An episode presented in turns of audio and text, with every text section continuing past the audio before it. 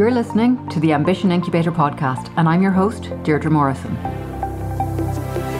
I'll be sharing some bite sized brain science, thought provoking questions, and mind bending ideas about how our brains work, change, learn, and adapt, and how we can use the knowledge emerging from the field of neuroscience to open up new possibilities and make the progress we want in all areas of our lives.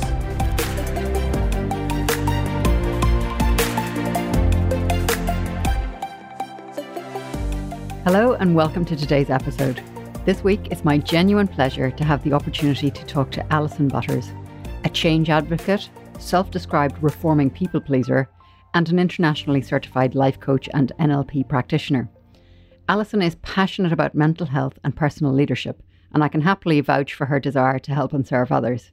Today, we're going to be talking about a very simple and sometimes overlooked tool for self development and discussing why so many people miss out on its benefits. Hey, Alison. Nice to see you. Hello, Deirdre. Hi. It's good to see you. Thanks for joining me today. And it's, as always, a pleasure to um, get time to have a conversation with you. And today, I would really like to have a chat with you about um, awareness and reflection as tools for self development, um, but more specifically, how a specific form of awareness and reflection can help people now, you're a great believer in journaling, isn't that right? It is, and it's something I've only come to latterly, but I have found it really therapeutic. And um, initially, hand on heart, I wasn't a huge advocate. It wasn't until I'd started to gain the benefits myself that now I can really see that, and there's a huge, a huge benefit uh, for journaling. Tell me, what do you see as the main benefits of so i mean this seems like a fairly innocuous kind of thing to do. You write down your thoughts but what what are the benefits of doing that that, that you're seeing now? Exactly and those were my thoughts is well how can that how can that how can that help? And i think once we dig deep and we have that understanding of the mind and body connection and and how that really helps us and the the sort of therapeutic benefits that it can have of expressing our thoughts. When I say writing, I mean uh, writing by hand. There is different elements, as you know, because you are in terms of neuroscience you're on a different level far far above myself but in terms of that handwritten process that happens and the engaging of the left hemisphere then we there is something that happens and it activates, and that really helps us um, deal with a lot of things that doesn't really happen through any other process, or it can, but it really helps with a, a combination of effects as well. So, in terms of, you know, people maybe being worried about the quality of their writing, uh, whether that's you know the actual handwriting. I mean, I know for for example that my own handwriting is something that has always caused me grief and bother because it's so untidy. But also, I know a lot of people will have come through the education system feeling that, you know, writing is not something that they enjoy or that they do well or something they were forced into. What would you say to encourage people to uh, maybe revisit this idea that writing is not for them?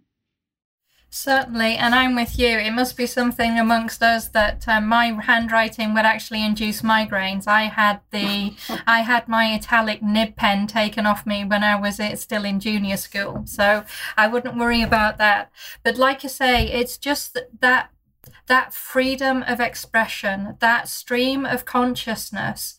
There's a lot of time that we tap into reservoirs that that we can do by writing. So I would say to people, first of all, remove those reservations. And it's a bit like public speaking, another skill that I'm tapping into. If you come from your heart instead of your head, then something happens and you get into more of a, a, natural flow. And a lot of the time, there's a lot of people I know that never want anybody to see what they've written, and which is perfectly fine. There's all sorts of fire burning, there's all sorts of other elements of journaling and other activities and processes. So, first of all, do it for you and do it for your um, do it for your own benefits. You don't have to have the reservation because if you go into it where you're more or less automatically in your um, sympathetic nervous system, you're not going to be in the right place. So just relax about it and then have the view it's just for you.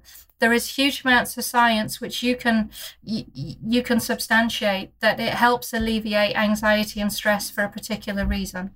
Mm. Actually, yes. I mean, we have uh, we have some techniques for dealing with stress, for example, where we will encourage people to name their feelings, and this, I think, is part of the the journaling journey, if you like, is that you actually get to look at and describe what it is that's going on internally, and to give it a name. And sometimes, once you've acknowledged and, as you say, put it down it becomes something that you can look at very differently than when it's just a bundle of sensations certainly and that's that's very true because it's the more specific that you get and that connection mm. with that mm. emotion i know from my own experiences it was quite uncomfortable but again that happens with any area of growth as you know, when we're stepping outside of what our comfort zones are, we do get that feeling that it's a little bit jarring. It's it's like that nettle rash across the skin mm-hmm. because we're not too sure what it is. But if you go with it and it's for your own experience and be specific, and then what does surface once that comes out, like I said, that when they say writing is healing, that's probably the preface and the backdrop to that because it can, the more specific that you are and you name and you take ownership of your feelings and emotions, that's when that process and that's when that those things start to happen. And of course, a lot of us have not even really uh, come to terms with the range, the full range of emotions that we have. We might you know, very simplistically describe something as feeling good or bad. Or, you know, we might find that something makes us happy, but, you know, do we distinguish between happy and joyful or excited? And this, the, the term that's used for this is emotional granularity, where we actually use very specific words for different feelings. Um, and we do experience them differently, but this is one of the things that we can use, one of the tools that we can use to get more value from something like journaling is having a broader palette that we can paint those word pictures with. I don't know. Have you ever come across the uh, the the emotion wheel tool, Alison? No, I haven't. But this is why I love our conversations because I learn so much emotional granularity and a wheel. Let's discuss that because it sounds absolutely fascinating. Well, you know, the emotion wheel is is a fantastic tool, and um, I will I'll put a link to one in the show notes. But you know, you can just Google emotion wheel, and you'll come up with all different kinds of versions for it. And I've shared uh, a version with parents that you know is done like a pizza for kids, so that they can learn to start putting little bits of emotional pepperoni on on their pizza, and deciding you know which emotions belong on which slice, and so on. Um, and then, of course, there are much more refined ones that give us uh, breakdowns from, you know, feelings of anger, for instance. You know, what what are we seething? Is there rage? You know, what what is coming out of that broader description, so that we can refine what we're feeling and understand and reflect a little bit more on that. Yeah, and that reflection is huge. And just when you've mentioned there, I think it's also good to to be honest and say there's no right or wrong. They're your the your, your they are your emotions. So however they present and however because sometimes you might have a visceral feeling because you know that something's going on but you can't make that connection. But once you start to express that names as you know emotions things might then start to just unfold. So don't block it. Just be breathe into it and go with it. And like you say, be expressive. If you've got a color palette to there to go with, paint your own picture. Um, you can be a Picasso or a Lowry. It doesn't matter anywhere in between. It's your picture that you were painting, and you've got ownership and you've got control over that as well. Mm. So, if somebody was coming to uh, journaling for the very first time and they are facing the blank page, the curse of the blank page, what would you what tips would you give them to break through that barrier? I think it's just first of all just being in there try to get yourself settled like I said if you are just if you're already experiencing a level of anxiety that's automatically going to put present a few barriers so just try and relax into it. Remember that it's all about you. There isn't anything you don't have to disclose those emotions to anybody else. And what I found was useful is finding a time that's conducive. I'm not saying, I think it was Stephen King that said, um, you know, about creativity, but he's creative nine till five, Monday to Friday. I probably misquoted that. There isn't really an essence a time, but when it's a new activity, find one that uh, in a space when you're emotionally a little bit more relaxed and then let it flow from there. And, and it's not onerous. See it as, it's well not fun but see it as something that it might be challenging but don't let that present barriers that are not necessarily there. And tell me what about the idea of this as um, as a habit as something that you do regularly? Is it important to do it regularly from your perspective yeah, well, I mean, we've you have discussed like the neuroscience of habits and habitual. Once something becomes habitual, that's when your connectors and everything. That's when the neuroplasticity starts to adjust and change. So then it becomes a lot easier. It feels a little bit uncomfortable at first, but once you, as with anything else, and disciplines is a strong term, but if you look at it as habits and patterns that you are forming, once you get into the flow of doing that on a regular basis, then you will find that you're naturally seeking out. You will then be, if it's first thing on the morning, a lot of people I know, that's a preface for the day because if you master your morning, you master the rest of your day. So a lot of people, but it just depends. Some people prefer to do it on an evening because it's then switching off and having that download of anything that might have occurred during the day as well. And again, there's no particular recipe you can actually bake your own cake. It's whatever you want to do. Find what's best for you. But again, once you become that habitual cycle, it will then feel a lot more organic and natural, and it won't feel as perhaps a little bit icky when you first start out. Yeah, yeah, I think that's um, it is getting over that first hurdle, really, isn't it? Um, I mean, I think one of the uh, I've I've always enjoyed and and really got into writing. You know, that's words have been my thing for forever, basically. But um, I know that in terms of just joining dots and getting started, it, it can even work just to literally have a page of good words and bad words and start thinking about a situation, whatever situation it is that you have got on your mind, and just, you know, underline the words that match that situation right now. And that's a really good snapshot way of checking in with where your emotions are in relation to that. And then if more comes, uh, if you if the word prompts a thought, then you can write down the thought and hey presto, you're on your way.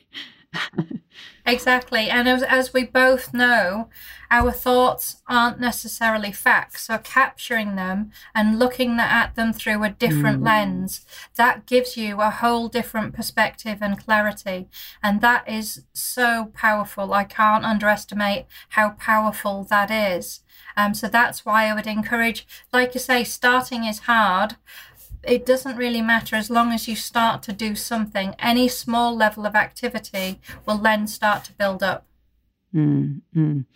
Alison, I wonder, can I ask you if you were to name the biggest reward that you have had from journaling, what would you, how would you describe that? Healing. I think it's really helped me come to terms with a lot of things. Like I said, it's given me a, a different viewpoint and a different vantage, especially sometimes when we're in a maelstrom, we've had a really busy day and maybe things haven't gone accordingly.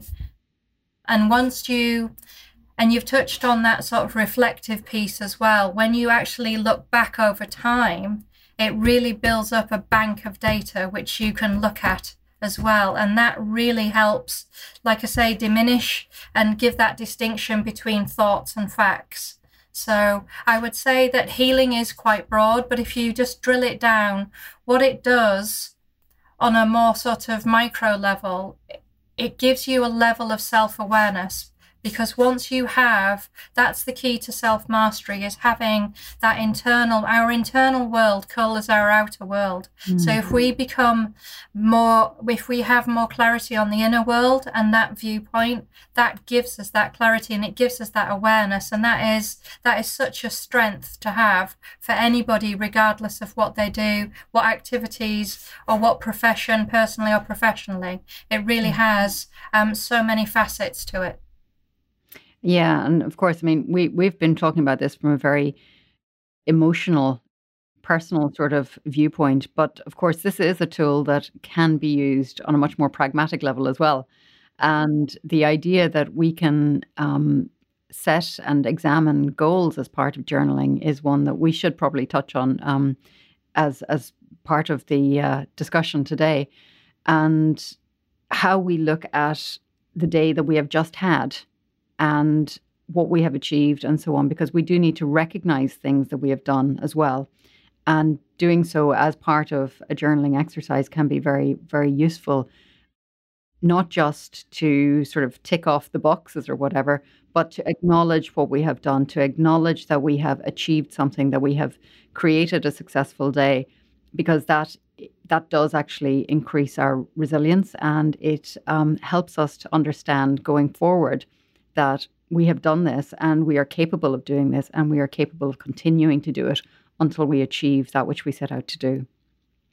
Exactly. And I think if we didn't mention goals, we'd probably be both be in a little bit of trouble given given our professions. And exactly, it it's a really good um, sort of guidepost um, for goals. And like I said, even if you if you haven't achieved, you will still be, there will be so many lessons and learnings from your journaling because there will be things that you can pick up that you might not have thought about. But once you've, you've got those thoughts out, um, you mm. might then, like I say, see them through a different lens. And resilience is huge because it's that self confidence that then mm. starts to build. And it's only those, as we know, small steps all amount to progress. So, any way that you can use your writing in a broader sense outside of more therapeutic, I would um, ad- advocate people do that. Try it. It's like a lot of things within sort of self care. You have to really find what's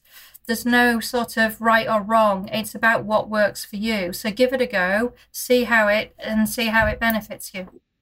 Fantastic. Alison, listen, thank you so much for um, sharing your wisdom and your experience with us today. I really appreciate you coming in to do this. And I have no doubt that we will continue the conversation at some point later on and maybe have you back again um, when you have uh, some time at another date. I have absolutely loved today. Thank you so much, Deirdre. And even just by, as always, us having a conversation, I have learnt stuff today as well. So thank you. I really value you and your knowledge and wisdom. So thank you. Thanks so much, Alison. See you soon.